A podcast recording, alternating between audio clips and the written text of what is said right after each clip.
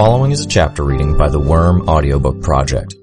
Please support the original author at parahumans.wordpress.com. Thank you and enjoy.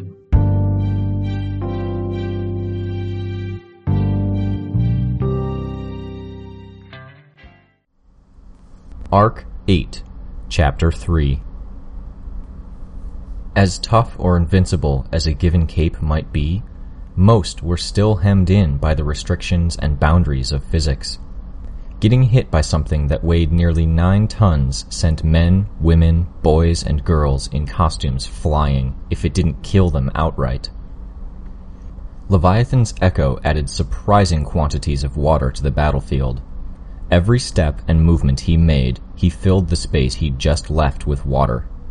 How much water did it take to displace something as big as he was?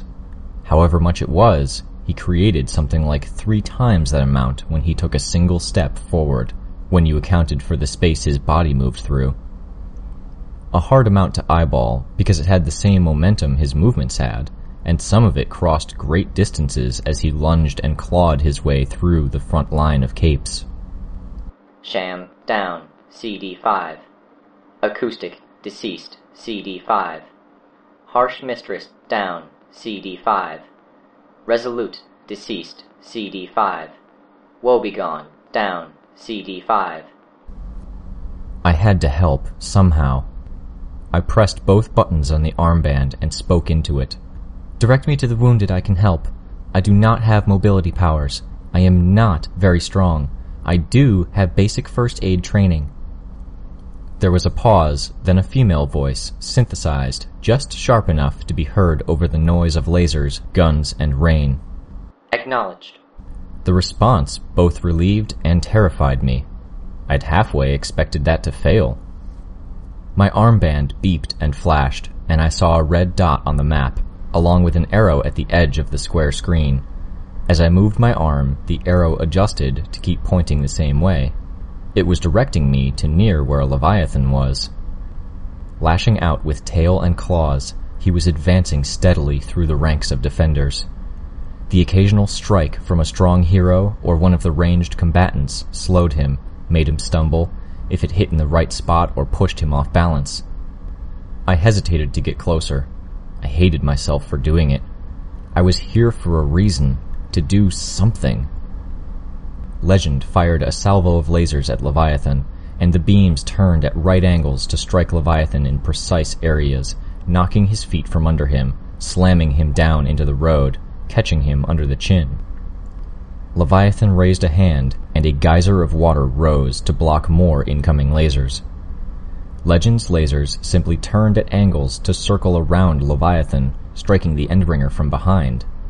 They left Leviathan so hot that his flesh glowed a yellow-orange around the areas they struck him.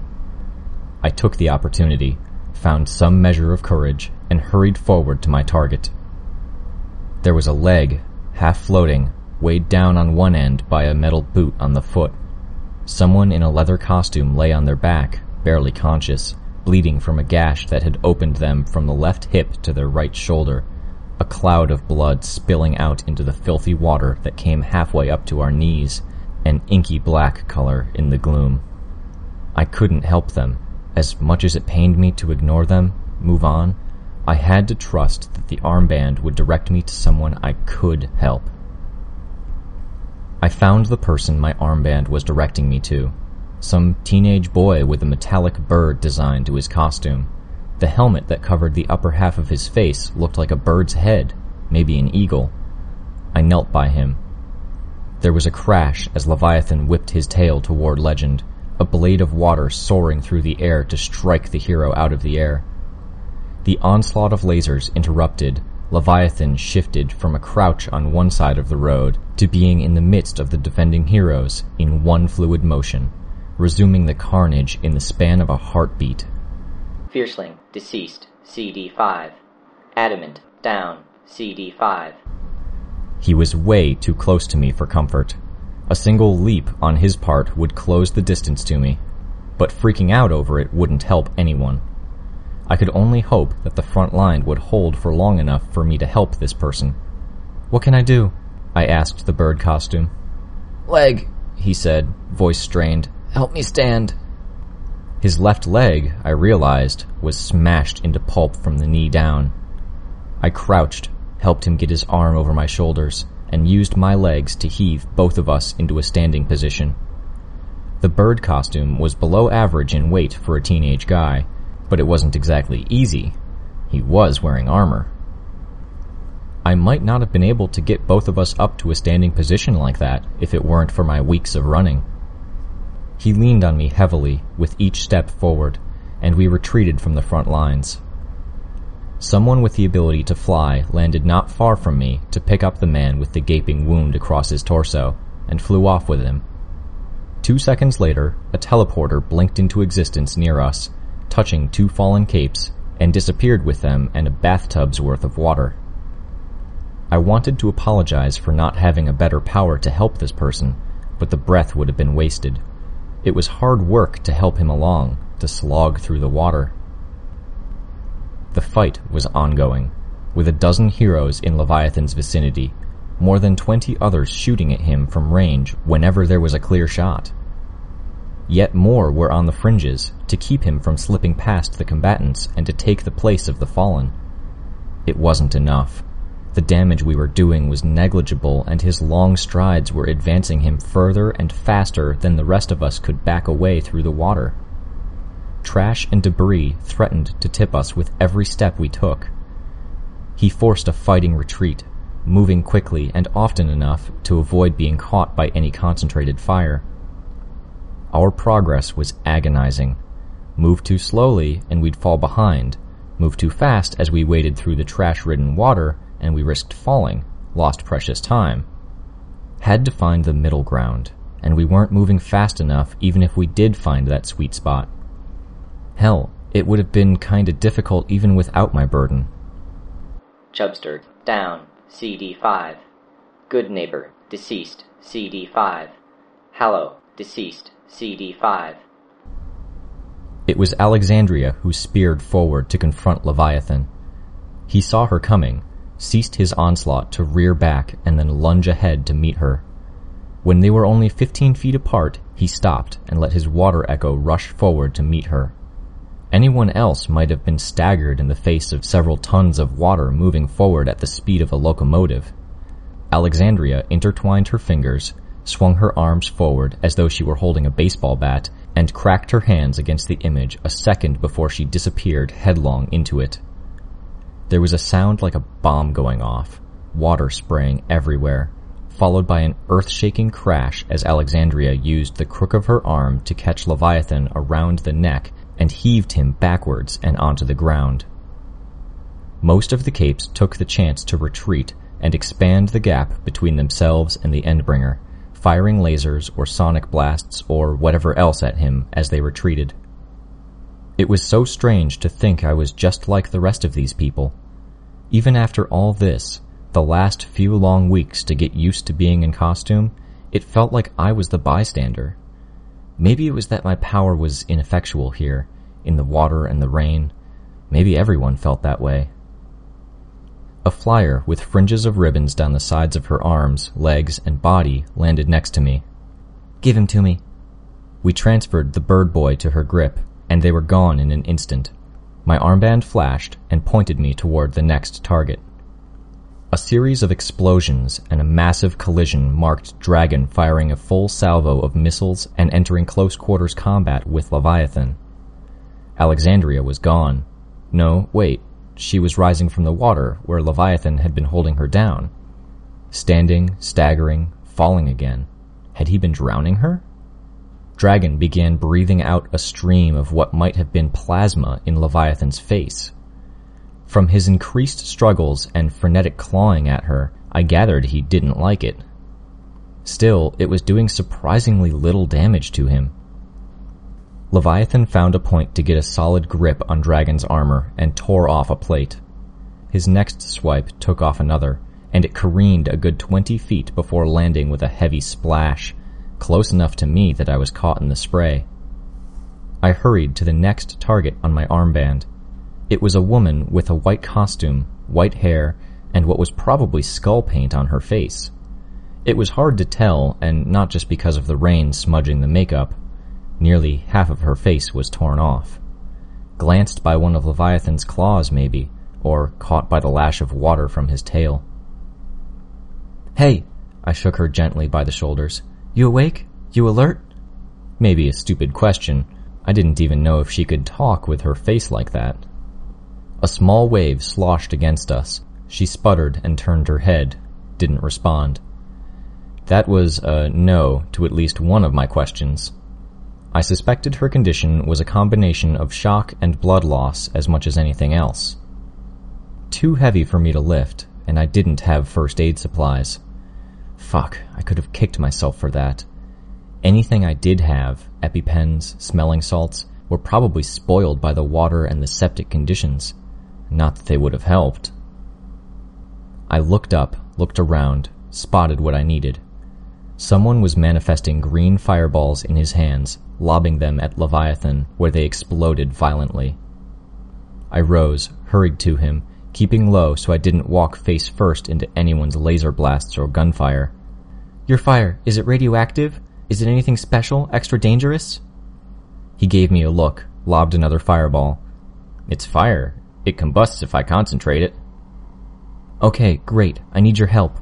He nodded. I showed him the woman. Blood loss is a problem. She needs the wound cauterized. His eyes widened. I can't do that. Her face is half scraped off. She's not going to care about a burn. There's nothing close to a clean bandage anywhere here, and she's going to die if we don't stop the blood loss. Looking a little sick, he nodded, wreathed his hand in flame, and then pressed it against the woman's face.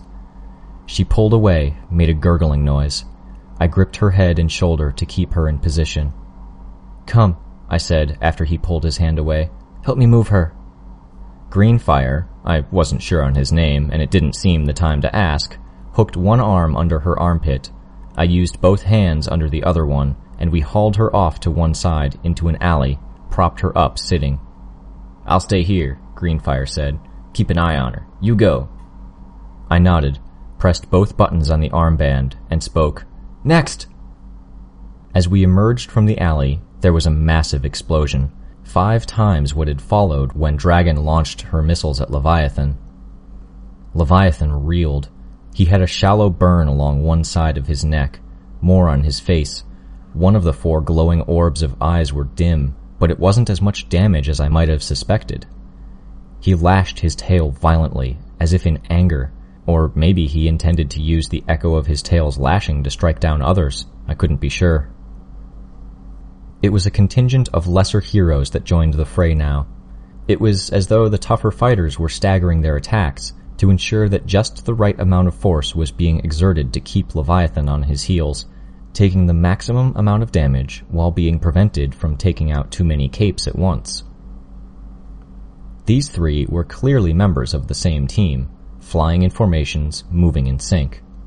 Two of them had super strength and were gripping at the damaged areas of Leviathan's flesh, tearing, pulling away as he lashed out in response, while the third had a massive battle axe with what looked like a chainsaw set up on each blade, opening more wounds. The damage was superficial, only taking off slices of Leviathan's hide, but surely stripping away his hard exterior would help in the long run. The armband directed me to someone that was already getting assistance. An obese cape in armor, getting CPR from a man with a Princess Bride style mask over the upper half of his head, a goatee, a chainmail lined mantle, and a shotgun three times the normal size. He didn't know what he was doing. The fat man's chin was almost touching his collarbone. When I moved to take over, Shotgun Wesley left without a word wiping his mouth and unslinging his gun as he ran back to the fray. I was irritated. Q down, CD5. It was my first time giving CPR for real. So much harder than it was in the class, on so many levels. I didn't know if it was the fat man's powers, his weight, his armor, or some combination of the three, but it took incredible effort to actually fill his lungs. Just doing it made me want to gag. He'd vomited a little at some point, and though I'd wiped it away as best as I could when I was done checking his mouth for blockages, the taste lingered. The taste of salt water only accented that flavor, sort of the same way table salts did with a cooked meal. Strapping lad down, CD5. Intrepid down, CD5. I was aware of Narwhal stepping into the fray in my peripheral vision. She raised her hands, manifesting a dozen force fields like oversized crystal shards around her, then flicked them forward. Like guillotine blades, the force fields raced toward Leviathan, faster than the eye could follow, sunk into his flesh.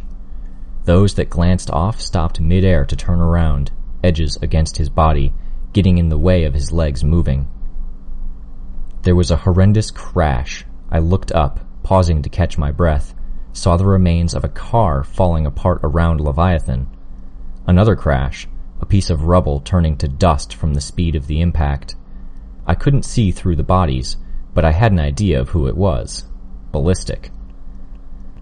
A dumpster hit Leviathan in the upper body with the speed of a bullet, and he folded backward, his shoulders hitting the ground while his legs and feet were still held against the ground by a mess of razor blade force fields. Narwhal sent another force field flying into his neck, and it cut as deep as any attack had yet. Blood spilled down from the opened wound, thick, more like ichor than anything I was used to seeing. I heaved another breath of air into the lungs of the fat man. He sputtered, coughed up a mouthful of dark water. I knew I was supposed to follow up on the CPR, but there was no way I could move or roll this guy. Unable to do anything but wait and see if he recovered, I raised my head to watch the continuing battle, feeling just a touch dizzy. The ranged attack continued. Miss Militia had a bazooka as long as she was tall and was firing a series of warheads into Leviathan. She wasn't reloading either. Between shots, the weapon crackled with energy, fresh ammunition loaded into the chamber by her power. One projectile fired off each second. There was the girl with the crossbow who had been with Shadowstalker. She had a teammate next to her, handing her the needle-like bolts from a quiver, was loading them into the large crossbow and firing them as fast as she was able. More than any other attack, the bolts were stabbing deep into Leviathan. The attacks were actually having an effect. He was on the defensive now, and he was hurting. We're winning, I thought. A flash to my left caught my eye. It was my armband. The screen was ringed by a square of yellow, a yellow triangle with a black exclamation mark pointing in Leviathan's general direction. People were shouting, screaming. Narwhal was moving force fields up in between us and Leviathan. Other force fields were going up. To me! Someone near me shouted. I turned to look, saw Shielder from New Wave. Tidal Wave. The fat man's eyes weren't even open. He moved too slowly as I shook him. There was no helping it. I gave the fat man one backwards glance and bolted for Shielder. I mouthed an apology I didn't have the breath to utter, more for my conscience than for the man I hadn't saved. Shielder waited until the last second to erect his cerulean bubble around himself. I caught a glimpse of one cape, a step too slow, getting trapped on the outside, a half second before the wave hit. Crushed against the exterior of the solid light force field by the onrushing waters. I'd been in an earthquake before, a three on the Richter scale, brief.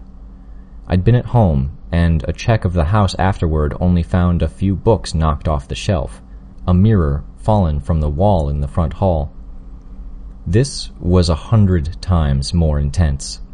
The water rolling over us against the nearby buildings, making the ground shudder. For one brief moment, we were submerged, currents running past Shielder's bubble.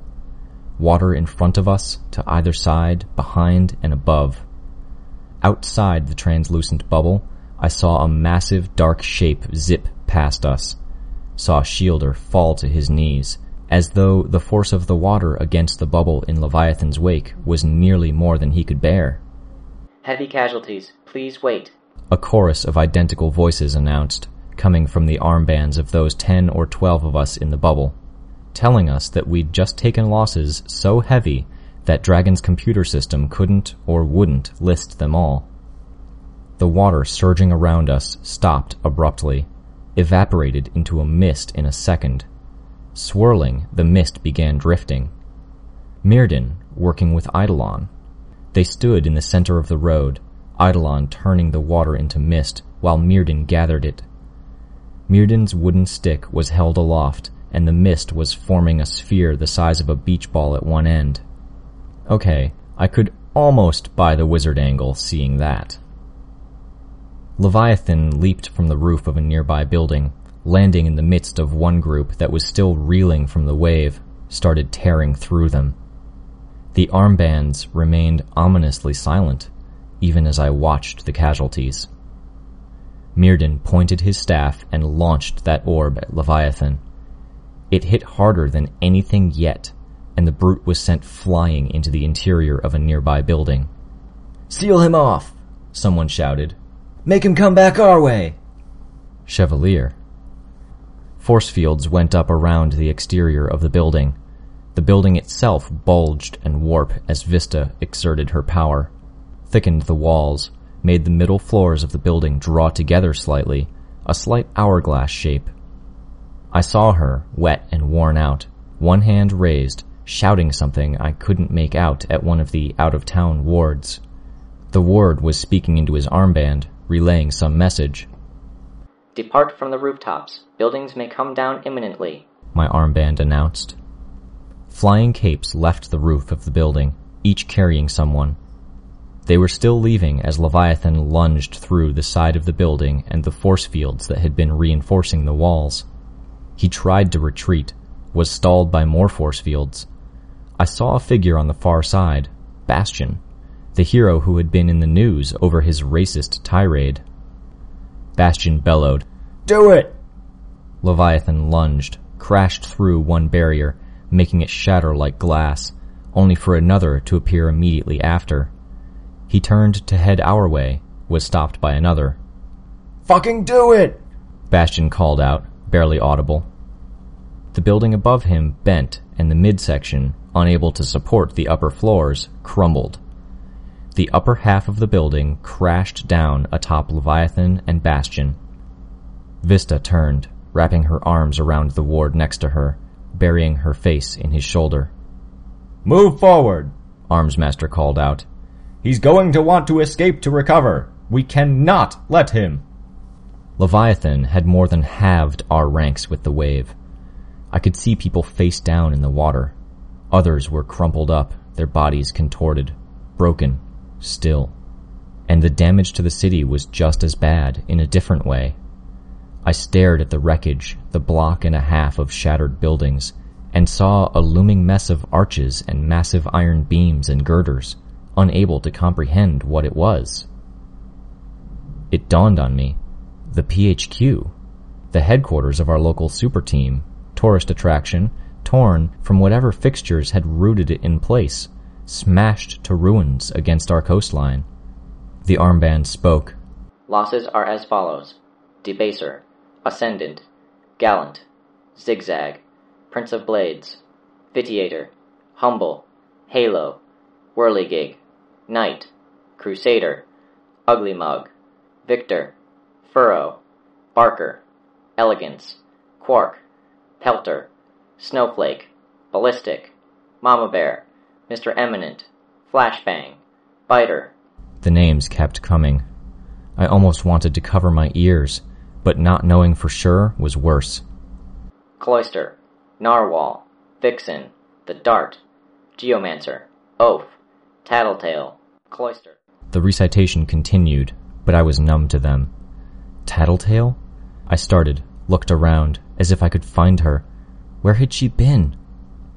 No, what I suddenly really wanted to know was what the armband meant by losses. Were all those people dead? Was Tattletale dead? Why wasn't the armband directing me to help someone? Was there no point? Or were our numbers so reduced we couldn't afford to? I could hope it was the latter, but having seen some of the injuries I had, it didn't make me feel better. It was almost worse, thinking that Tattletale might be lying somewhere, bleeding out or unable to breathe, not getting help. Be ready, Armsmaster called out. Leviathan heaved himself up out of the building's remains in one motion, used his tail to pick up and fling a mess of broken wood, concrete, and rebar at us. Aegis threw himself into the cluster of projectiles, but two capes were struck down by smaller chunks.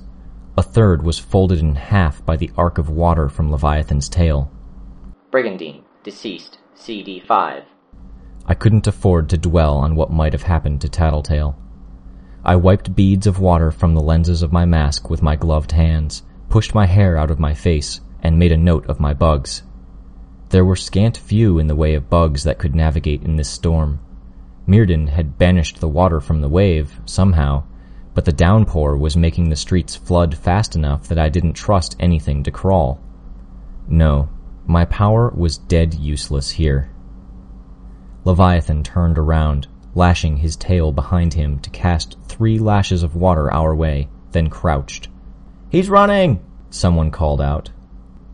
Leviathan dashed away from us, fast, only to skid to a stop and turn a corner for cover as Legend, Lady Photon, Laser Dream, and half a dozen other heroes opened fire from the skies above. Others had picked themselves up, were moving into the side streets and alleys to follow, intent on cutting him off. I looked around, glancing over at the injured and wounded, knowing Tattletale was among them. Eidolon was staying behind, raising his hands, and green sparks began rising from the ground, clustering around Eidolon and the fallen, obscuring them. A second later, he and half of the bodies that had been scattered around the battlefield disappeared, the sparks blooming outward in twenty small firework explosions. I took that as my cue to join everyone else in the pursuit. Eidolon could help the wounded. I couldn't, really. I ran after the others, nearly tripping into a pothole in my hurry. My armband showed a green icon for Leviathan, and I followed it. Rounding a corner, I came up the rear of a small crowd, perilously close to the Endbringer. Fog was blocking one route, while Sundancer stood at another, her superheated orb between her and Leviathan. The remaining capes were divided between the other two possible alleys Leviathan might have moved through and the air above him. Legend was hammering Leviathan down to the pavement with a series of laser blasts. Care! Miss Militia cried out. Fire in the hole! She fired a shot from her grenade launcher, grabbed another grenade with a blinking LED from her vest, and loaded it into her gun. Why? She'd shown with the bazooka that she didn't need to load ammunition, hadn't she? Then I realized why. It wasn't the kind of ammunition you found in normal guns. The first shot exploded into a mess of golden sticky ribbon, familiar, though it somehow escaped my memory where I'd seen it. The second exploded in midair near Leviathan's shoulder, leaving the tips of the scales and one gaping wound glinting like crystal. As Leviathan moved to recoil, the edges of the crystal separated from his flesh and seeped with that dark ichor. The third was a modified explosive I recognized. It bounced off the ground between Leviathan's foot and the hand he had planted on the ground, landed a ways behind and to the side of him, and exploded much like any other grenade might. What I recognized was the shimmer in the air around it, a near perfect sphere encompassing the surrounding area, catching Leviathan's leg, the end of his tail, part of his waist, and stomach. The explosion made Leviathan rear back, and the water that followed in his wake moved slower in that bubble, slowed down with each passing second. Leviathan himself wasn't as affected, and he had one foot and an upper body outside of the bubble to help him pull himself free. He raised his leg free of the golden string goop and up out of the sphere, lashed his tail toward the crowd I was at the back of, catching three people, entwining the tip around their arms, legs, and necks. He flicked them into the center of the time distortion bubble, where they got caught, unable to make their exit fast enough to avoid being frozen in time.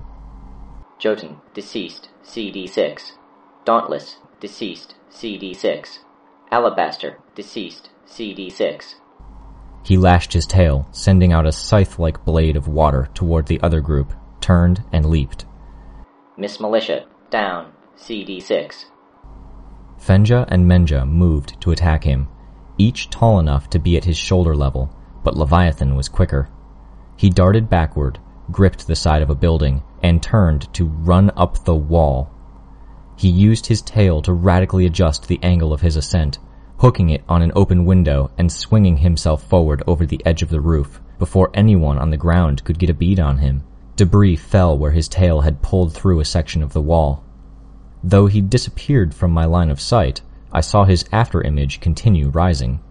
Shielder, floating in the air with the help of his sister, used a force field to stop the pair of them from being pulverized. The shield flickered out of existence a fraction of a second later. His reserves were exhausted after helping save me and others from the last wave. He wasn't strong enough to take a hit from Leviathan or his afterimage. Legend fired a barrage of lasers at Leviathan, but the Endbringer was quick to hop to one side, landing on the roof's edge. He made a sudden, standing leap, a good 80 or a 100 feet into the air, tail extending to reach for the airborne heroes. The whip-like tail struck Legend, and there was a firework display of light and sparks, Legend tumbling out of the sky, head over heels. In the same moment, the tail reached for Laserdream and Shielder. Legend down. CD6. The armbands announced, just in time to coincide with Legend hitting the ground. Laserdream put her own shield up, and I could remember how Photon Mom, Laserdream, and Shielder all had the same basic powers. The difference between them was that while Photon Mom's powers were well rounded, Shielder had a far, far better force field, almost no flight ability, and weak laser blasts. Laserdream was the opposite. Her lasers and flight were good enough, but her force field, not so much. Leviathan wrapped his tail around the spherical force field that surrounded the siblings, bringing it and the pair down toward the roof as he fell. When they were halfway down, the constriction of the tail broke through the force field, snaked around Shielder's body and Laserdream's arm. The Endbringer landed on the roof with a shuddering impact and a showering of detritus crashing through the roof. He bounded up to the edge of the roof, lunged off it. I could see it like it was slow motion. Laserdream's hand glowed and she fired, using the concussive force of her laser to get her trapped hand free, flew up and back out of the way as Leviathan continued to fall. Shielder, still in Leviathan's grip, had his upper body brought down against the ragged edge of the building in passing. Shielder, deceased, CD6. Laserdream's ragged scream was like something distant, something I was barely aware of, because Leviathan was landing back in the area where the two alleys met. He leaped in Sundancer's direction, caught the ground with the claws of his hands and feet to halt his momentum. His echo surged forward, some striking the superheated orb, where it blossomed into massive clouds of steam. The rest went low, catching Sundancer below the waist, sweeping her legs out from under in one violent rush. She flipped forward, her upper body colliding with the ground. The miniature sun winked out of existence. Sundancer, down. CD6. Turning on the spot, Leviathan moved his claw, creating a wave with all of the water he'd generated since entering the alley, driving it into one of the two gathered groups. As those capes stumbled and fell back, Leviathan leaped over the time distortion bubble, landing at the front of the other group. The group with some of the local wards, Velocity, some of Empire 88, and out of town capes I couldn't name. The group I was at the rear of. Someone stepped up to grab him mid lunge, some woman I didn't recognize, who Othala was touching. She was granting this woman some form of invincibility that let her take a hit and not get knocked away by Leviathan. Invincible though she may be, she couldn't do anything to stop the afterimage from crashing against and around her through our assembled ranks. I was shoved back, not by the water itself, but the tide of bodies that were struck, crushed, and thrown by the afterimage. As I was pushed backward, hard, I was spun by an impact at my shoulder. My arm slammed against a windowsill, and it exploded with a sharp, jarring pain. I landed on my back, saw someone else get sent head over heels over the crowd, colliding against the wall with an audible cracking sound, landing limp as a rag doll a matter of feet from me. He had a trumpet and a flag on his chest. Escutcheon, deceased, CD6. Herald, deceased, CD6. Kaiser, I hadn't even seen him in the group, erected a latticework of blades across the front of the alley between us and Leviathan. It wasn't enough. Leviathan tore through them like I might tear through a wicker basket.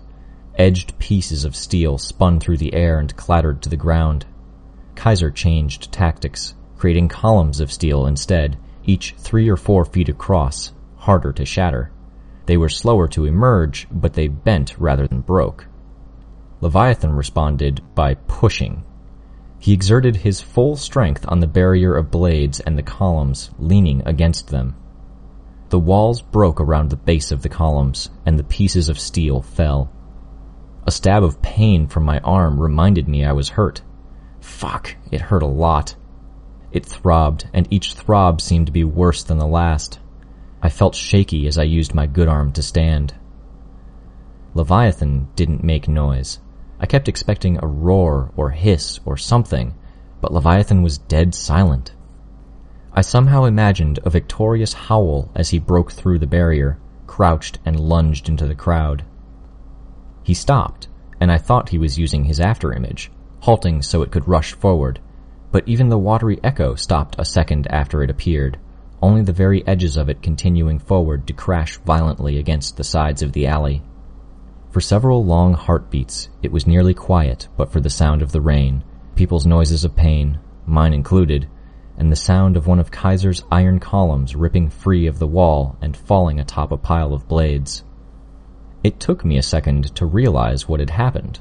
Leviathan hung frozen mid-pounce, and his emerging afterimage similarly stood there, frozen in time. In the midst of the afterimage was Clockblocker, half immersed in water. Someone get him out of there! He's going to suffocate!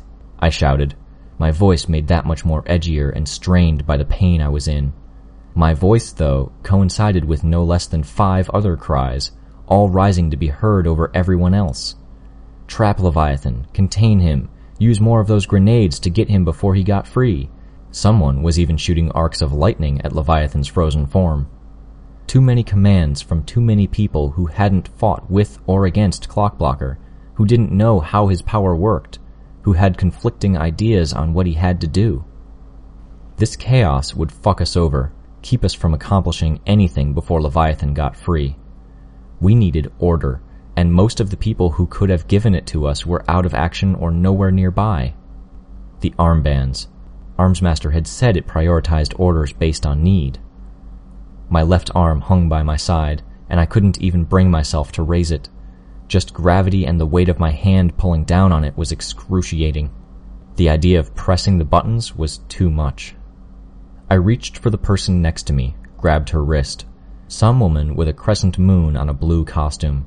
She gave me a startled look with a lost, shell-shocked expression. When I first pressed against the communications button, she moved her arm as if she thought I was guiding her movements. Stay still, I snarled at her. When I pressed again, Depressing the two buttons with my pinky finger and thumb, she held her arm firm. I shouted into the armband. Clockblocker down, CD6. Need a teleporter to get him free. Stat! The time freezing effect of Clockblocker's power lasted anywhere from 30 seconds to 10 minutes. How long had we spent here since Clockblocker had given us this momentary reprieve? It was hard to judge the passage of time with the adrenaline, the frenetic pace of the ongoing battle. Trickster appeared in the place of the Blue Moon woman, tipped his hat at me. Clockblocker, in there, I pointed with my good hand. Trickster frowned, looked around. I apologize for desecrating your body, brave hero, he spoke, looking down at where the cape with the trumpet icon on his chest had flopped, dead. You do good work even in death. Was he mentally cracked? Was he serious or was he playing around? I suspected the latter, but kidding around and wasting time in a situation like this? In a second, the cape was replaced by an unconscious Clockblocker. The pane of his helmet was cracked and leaking a trail of blood. I bent down to examine him, was pushed out of the way by someone else. Some woman with a costume that outlined her bones, like a really good version of the skeleton costumes you saw on Halloween. She began using her fingers to check Clockblocker's neck, and I couldn't help but suspect she was a doctor. Listen! The voice that cut through the shouts and the frantic chatter was authoritative, strong. Armsmaster. He had Myrddin, Eidolon, and Chevalier just behind him. People turned to listen, myself included. He's torn through our front line, he's taken down some of our best, and he's deliberately targeted and eliminated most of the capes who were in Bastion's group. We have precious few left who can take a hit from this creature and survive it, and we're running low on those who can wall off another tidal wave or block his path. We're not going to be able to go on with Plan A. The words hung in the air. This brute is hurt, but we don't have the resources to hold him down while we hurt him anymore. We're too tightly packed like this, and it's too easy for him to take us down in droves. Two or three more minutes of this, and there won't be any of us left. Armsmaster turned, looked up at where Leviathan stood, frozen. He pointed up at the Endbringer with his halberd. We spread out. The second this beast is free, he's going to look for a way out, to run and heal up what we've done to him. So we cut him off, we slow him down, and we keep him from getting to any areas where he can do real damage. Eidolon is going to leave, do what he can to minimize the damage from the waves and ensure the rest of the city doesn't get leveled while we're fighting here. The rest of us are going to slow Leviathan down best we can, take any opportunities we can to hurt the motherfucker. In just a second, we're going to organize you guys, put the toughest and strongest closest to this bastard, Space out the people who can hurt him. Get the weakest ones positioned to pass on word if they see him slip past us. This is our plan B. We stall. From here on out, we prioritize survival over putting this abomination down. And we fucking pray that Scion notices there's an Endbringer around and shows up before this city and everyone in it is a memory.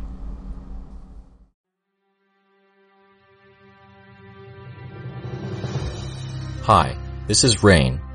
You just finished listening to a chapter from Arc 8, Extermination, from the web serial Worm by J.C. McCrae.